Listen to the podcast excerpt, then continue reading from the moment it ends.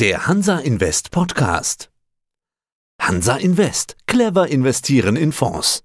Der Hansa Invest Podcast. Börsenradio Network AG. Der Börsenpodcast. Ich bin Manuel Jahn, Geschäftsführer der Habona Invest Consulting, Leiter des hauseigenen Research Centers und damit auch Impulsgeber für immer wieder neue Investmentprodukte. Seit 25 Jahren beschäftige ich mich schon mit dem Wandel des Verbraucherverhaltens und dessen Auswirkungen auf Produkte, Standorte und letztendlich auch Immobilien. Ja, Herr Jan, Andi Groß aus dem Studio des Börsenradio. Herr Bonner ist ja ein Fondsinitiator und Asset Manager, der sich spezialisiert hat auf Nahversorgungsimmobilien. Also ganz platt gesagt, den Supermarkt um die Ecke und auch Kindertagesstätten gehören zum Spezialgebiet. Warum denn eigentlich? Was zeichnet diese Assetklasse aus? Worauf setzen die Herr Bonner Anleger bei Ihnen? Was verkaufen Sie denen in Anführungszeichen? Ist das möglichst hohe Rendite bei größtmöglicher Gelassenheit? Ja, Sie können sofort bei uns anfangen. Ähm, genau so ist es. Aus der Not ist eine Tugend erwachsen. Es war damals 2008, 2009. Äh, die Unternehmensgründer wurden ein bisschen äh, durchgemischt aufgrund der Finanzkrise damals und äh, sind aus dem Investmentbanking quasi rausgeschleudert worden. Und die Frage ist, was macht man 2009? Sind gute Ideen natürlich teuer. Und ähm, da war die Gelegenheit, tatsächlich für wenig Geld, damals 2009, 2010 ging das los, in Supermärkte zu investieren. Supermärkte war jetzt keine klassische Investmentform, wo institutionelle Anleger mal drei, vier, fünf Millionen Euro investieren würden. Schon gar nicht in Immobilien, die damals nicht viel besser aussahen als die Keksdose auf der grünen Wiese. Meine Gründer haben das damals gemacht hatten mich angerufen. Ich habe damals noch bei der GfK gearbeitet, bei der Gesellschaft für Konsumforschung und wollten ihr Konzept abprüfen lassen von einer unabhängigen großen Institution, der großen GfK. Macht es Sinn, in diesem Marktumfeld auch längerfristig in Lebensmittelimmobilien mit den Mietern Edeka, Rewe, Netto, Lidl und so weiter zu investieren? Ist das ein Produkt, was beim Anleger ankommen könnte? Und mit welchen Entwicklungen haben wir da zu rechnen? Auf der Nachfrageseite, sprich ähm, auf der Konsumseite, Geht der Trend in Richtung mehr Lebensmittelkonsum oder eher weniger? Was macht der demografische Wandel? All diese ganzen Themen durfte ich dann bearbeiten und konnte überall den Daumen hochlegen. Und da war die Geburtsstunde des ersten Fonds dann 2010, wo er mit diesem Konzept ganz gezielt in diese Grundbedürfnisversorgung investiert worden ist, in Immobilien, ne? weil Lebensmittel werden verkauft in Immobilien. Einige Jahre später haben wir überlegt, was kann man denn noch in Immobilien Grundbedürfnissen decken, zum Beispiel Kinder betreuen. Und da war die Idee des Kita-Fonds geboren, der mit vergleichsweise kleinen Investments, aber einer höheren Zahl eben an Objekten dann eben dann auch auf eine Mindestinvestitionsgröße gekommen ist, sodass wir dann dort im Bereich des geschlossenen Fondsbereichs einen sehr erfolgreichen Kita-Fonds platzieren konnten, der übrigens immer noch läuft und die Anleger hochzufrieden stimmt. Zwischenzeitliche Abwerbeversuche von anderen Anlegern erfolglos blieben. Also die Anleger wollen ihre Anteile behalten und auch nicht vor Laufzeitende beste Angebote annehmen. Das heißt, das Thema Kinder bzw. Kindertagesstätte, war das auch irgendwo aus Ihrem privaten Umfeld geboren? Keine Ahnung, dass Sie Nachwuchs gekriegt haben und auf einmal nachgedacht haben, ach Mensch, das könnte ja auch irgendwo passen oder wo kam dieser Impuls her?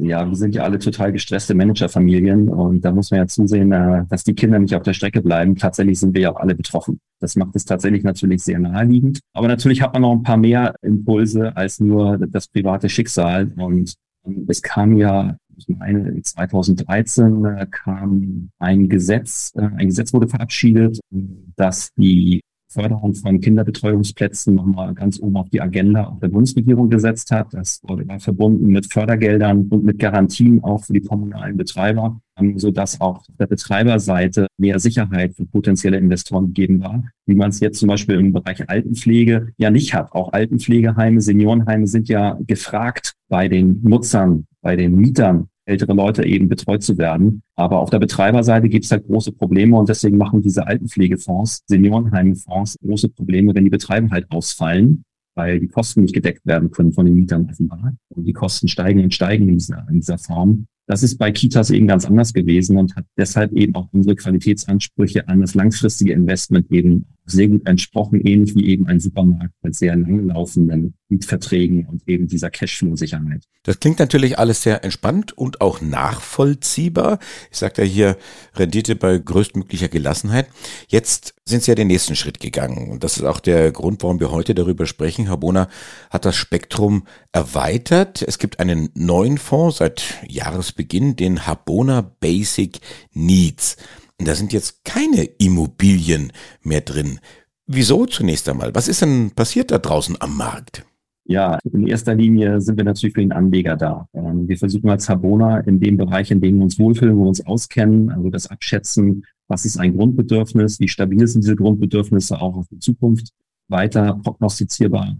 Es ist ja letztendlich eine selbst erwählte Grenze, dass wir sagen, wir haben es bisher über Immobilien dargestellt. Aber in den Immobilien findet natürlich was statt. Nämlich da sind Mieter, ähm, diejenigen, die die Cashflows für uns erwirtschaften. Und diese Mieter sind dann die, die dann die Grundbedürfnisse eigentlich wirklich decken. Wir sind ja nur die Hülle. Und dann ist ja schon die gute Frage, warum soll man nicht direkt in die Reves und Edekas investieren, nicht über den Umweg Immobilie? Geht leider nicht, weil Edeka und Rewe und Lidl sind nicht an der Börse gelistet. Man kann darin nicht investieren, schlank und schnell. Das geht aber durchaus in anderen Grundbedürfnisbereichen. Denken wir mal an das ganze Thema Gesundheit, an Versicherungen, an das Thema rund ums Wohnen. Cybersecurity sind auch so neuerdings Themen, die man zum Grundbedürfnis schon, zum grundlegenden Sicherheitsbedürfnis der Menschen des täglichen Bedarfs zählen kann. Da gibt es natürlich eine Menge Möglichkeiten zu investieren. Alleine über unsere Immobilien ging das nicht. Und da ist dann schon vor längerer Zeit der Gedanke gewachsen, schade eigentlich, dass wir uns nur mit Immobilien beschäftigen, weil das Thema Grundbedürfnisse funktioniert eigentlich auch in anderen Sektoren mit anderen Vehikeln. Nur wir waren halt sehr erfolgreich im Immobilienbereich, haben auch natürlich eine extreme Immobilienherkunft. Also 90 Prozent unserer Mitarbeiter haben eine sehr lange Immobilienvergangenheit. Dann wechselt man nicht einfach die Assetklasse als Asset Manager für Immobilien. Insofern haben wir das lange zurückgehalten, dieses Produkt, und einfach mal eins aufgespart für den Fall der Fälle, wenn es denn Sinn machen könnte. Und ja, dann ist 2022, 2023 gekommen und wir haben gedacht, die Zeit ist reif. Die Zeit ist reif, dass die Urgesteine der hm, Investoren in Sachen Immobilienwirtschaft auf weitere Bereiche setzen. Also Sie hatten es aufgezählt, zum Beispiel Cybersicherheit, Versicherung, Urlaub, Gesundheit und die Reihe lässt sich bestimmt noch weiter fortsetzen. Nach was für Gesichtspunkten werden denn in diesen Bereichen die einzelnen Unternehmen ausgewählt? Ja, Grundlage ist natürlich eine langjährige Forschungsarbeit, äh, die auch in meiner Abteilung, in meinem Unternehmen hier auch maßgeblich vorangetrieben worden ist, äh, welche Bereiche tatsächlich sich nicht zyklisch verhalten, ähnlich wie eine Immobilie, also wir von einer sehr langen, stabilen Entwicklungsphase ausgehen können, aber dennoch ein strukturelles Wachstum aufweisen. Also nicht sehr das, nicht das zyklische Wachstum oder auch die zyklischen Risiken, entsprechend über zu betonen, sondern die über längere Sicht strukturellen Wachstumspotenziale, die oberhalb der sonstigen Reallohnzuwächse liegen. Ja, und das möglichst auch in einem globalen Maßstab. Und das sind dann so Wachstumskennziffern, die man so mit fünf bis sechs Prozent vielleicht beziffern könnte. Dann ist man gut dabei, dann ist man kein High-Performer, aber eben über die Jahre hat man einen stabilen Wertzuwachs, ähnlich wie wir es aus dem Immobilienbereich kennen. Diese Sektoren haben wir also sehr streng untersucht, auch nach möglichen Unternehmen, die diese Sektoren repräsentieren und sind zu einem relativ großen oder hinreichend großen Aktienuniversum gekommen, das rund 1000 Aktientitel dann umfasste, die diese Kriterien grundsätzlich äh, erfüllen. Dieses Universum, das erneuern wir eigentlich bald wöchentlich, weil immer wieder neue Erkenntnisse, neue Titel auch natürlich entdeckt werden. Äh, von einigen trennen wir uns auch wieder, wir sagen, das ist, er, erfüllt doch nicht so unsere Erwartungshaltung. Und aus diesem Universum von ungefähr 1000 Titeln haben wir dann alle drei Monate immer wieder einen Blick auf unsere Titel, die wir tatsächlich eingekauft haben. Und da handelt es sich um um und bei 50 Titel. Also ich, ich möchte jetzt nicht bitten, alle 50 Titel aufzuzählen, weil wir haben ja beide sicherlich Weihnachten was vor. Was sind denn so die, die Highlights, die Flaggschiffe vielleicht? Ja, die Flaggschiffe nennen wir ausdrücklich nicht, weil wir hier auf das Fondkonzept abstellen, nicht auf einzelne Titel. Tatsächlich verwenden wir hier ein KI-ähnliches Modell, das Aktientitel automatisch filtert, die die Erfordernisse unserer, unserer Strategie nicht erfüllen. Das heißt, sie setzen hier nicht auf wie andere große Indexfonds oder andere Aktienfonds auf große bekannte Unternehmen, die dann auch schon wieder 50, 60 Prozent des Values ausmachen können. Und es geht hier tatsächlich um ein Portfolio, das immer wieder erneuert wird, um die 50 Titel zu diesem Thema insgesamt. Das heißt, diese Themen, die Firmen selber haben eine Mindestgröße, die sie haben müssen, eine Mindestkapitalisierung. Dann werden sie ausgewählt, um eben diese Grundstabilität Qualität äh, vorzuhalten. Aber es gibt keine Highflyer, die hier dominant werden sollen. Das wird ausdrücklich vermieden. Ähm, es ist die Idee, dass die Habona als Experte für die Abschätzung der Entwicklungspotenziale von Grundbedürfnissen hier äh, maßgeblich ist. Unser Fondsmanager, den wir haben, ist keine Koryphäe, die man schon irgendwo kennen würde, die wir teuer eingekauft hätten, sondern es ist die Sicherstellung unseres Konzeptes, was im Vordergrund steht. Aber 50 Unternehmen, das heißt im Schnitt zwei Prozent, ist das so Ihre feste Zielgröße? Das entwickelt sich natürlich. Der Fonds ist noch sehr, sehr jung. Das offizielle Startdatum war der 31.12.22. Testinvestments führen wir durch äh, seit dem 1. Februar diesen Jahres und sind aktuell in der Seeding-Phase mit Bestandsanlegern aus unserer Historie, weil wir sind eben Immobilienfondsmanager und kennen vor allem unsere Anleger aus dem privaten vermögenden Bereich, 5000 an der Zahl, die bisher sehr erfolgreich mit Habona Immobilienprodukten angelegt haben und wissen, dass sie mit Habona sehr langfristig stabil attraktive Ausschüttung und gute Wertentwicklung realisieren können. Genau dieser Anlegertyp, den ziehen wir jetzt auch als Alternative, als Ergänzung zu seinen bisherigen Möglichkeiten mit der Habona in den Aktienfonds. Und das ist sozusagen jetzt der Anfang mit dieser bestehenden Anlegergruppe, die wir haben, entsprechend das Seeding äh, zu begehen. Und das halten wir für abgeschlossen Ende diesen Jahres. Und dann können wir in den breiten Vertrieb gehen und auch über größere Volumina sprechen. Also die Bona hält fest an ihrer ursprünglichen Idee, hier das Investment der ruhigen Hand in Unternehmen, in Bereiche, die jetzt nicht zyklisch irgendwie großartig sind, die also Ruhe dann auch ins Depot beziehungsweise in den Fonds bringen und haben sich weiterentwickelt vom Thema Immobilien im weitesten Sinne zu diesen Themen des täglichen Bedarfs, der Grundsicherung. Aber was ist denn mit den Wurzeln jetzt? Das Thema Immobilien werden Sie ja nicht abschneiden. Also auch wenn es momentan ein bisschen ruppig vielleicht draußen ist, gerade was die Zinssituation angeht. Halten Sie nach wie vor dran fest? Gibt es ja vielleicht auch was Neues?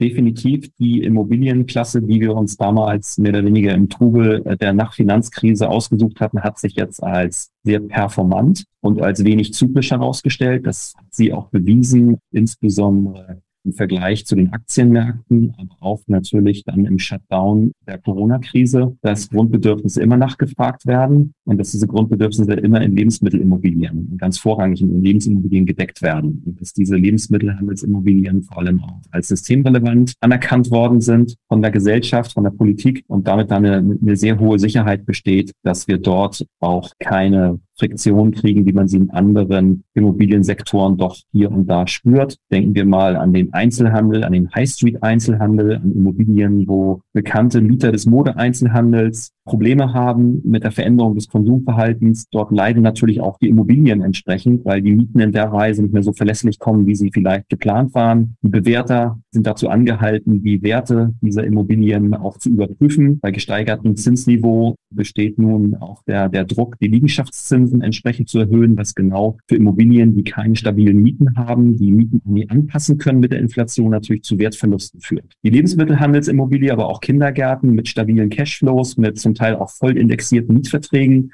zeigen eben, dass sie auch im Inflationsumfeld ihre Werte anpassen. Das heißt, auch unsere Immobilienbewerter anerkennen, dass wir mit der Inflation auch unsere Mieten anpassen können und damit der, dem Wertverfall des Sachwertes entsprechend entgegenwirken. Das kann nicht jeder Immobilientyp aktuell. Sogar im Wohnungsbereich haben wir das Thema, weil der Wohnungsmarkt so hoch reguliert ist, dass die Mietsteigerungen, die eigentlich erforderlich wären, um dieses Investment wirtschaftlich zu halten, politisch begrenzt werden. Und das wird auch nicht besser werden in Zukunft. Das heißt, haben wir gesagt, unter diesem Aspekt ist die Fokussierung auf den Bereich Nahversorgung, Lebensmittel, Einzelhandel und auch Kindergärten weiterhin richtig und gut. Wir müssen natürlich nur mit den veränderten Rahmenbedingungen umgehen. Und das ist natürlich ein verändertes Zinsumfeld und natürlich eine höhere Renditeerwartung auch des Anlegers. Und vor dem Hintergrund haben wir uns auch nicht leicht getan, in den letzten zwei Jahren unsere Kurzläuferserie im Bereich der geschlossenen Fonds mit fünf Jahre Laufzeit weiter fortzuführen weil entweder die Preise uns davon gelaufen waren, das war noch bis 2021 so, und im Jahr 2022 kam dann die Zinserhöhung dazu, wodurch es schwer war, ein stabiles Fondskonzept aufzustellen, was über einen Zeitraum von fünf, sechs, sieben Jahren funktioniert. Da sehen wir jetzt, tatsächlich, dass sich sowohl die Preise stabilisiert haben, wir wissen jetzt, wo die Preise hingehen, im Bereich der Nahversorgungsimmobilien, Kitas,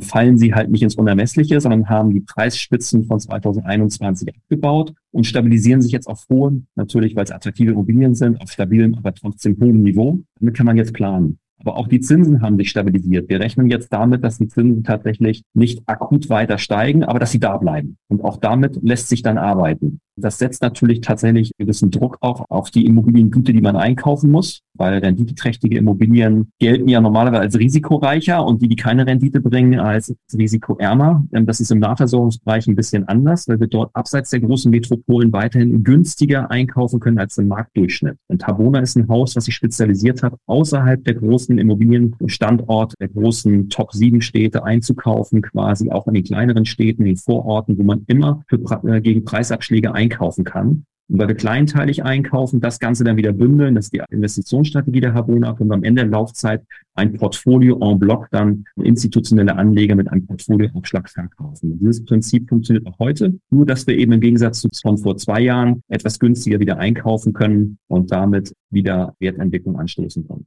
Das ist neu bei Habona, der Habona Basic Needs. Dankeschön an Manuel Jahn. Freue mich aufs nächste Interview. Gerne, Herr Groß. Auf Wiedersehen. Börsenradio Network AG. Wir machen Börse hörbar und verständlich. Das war der Hansa Invest Podcast. Clever investieren in Fonds.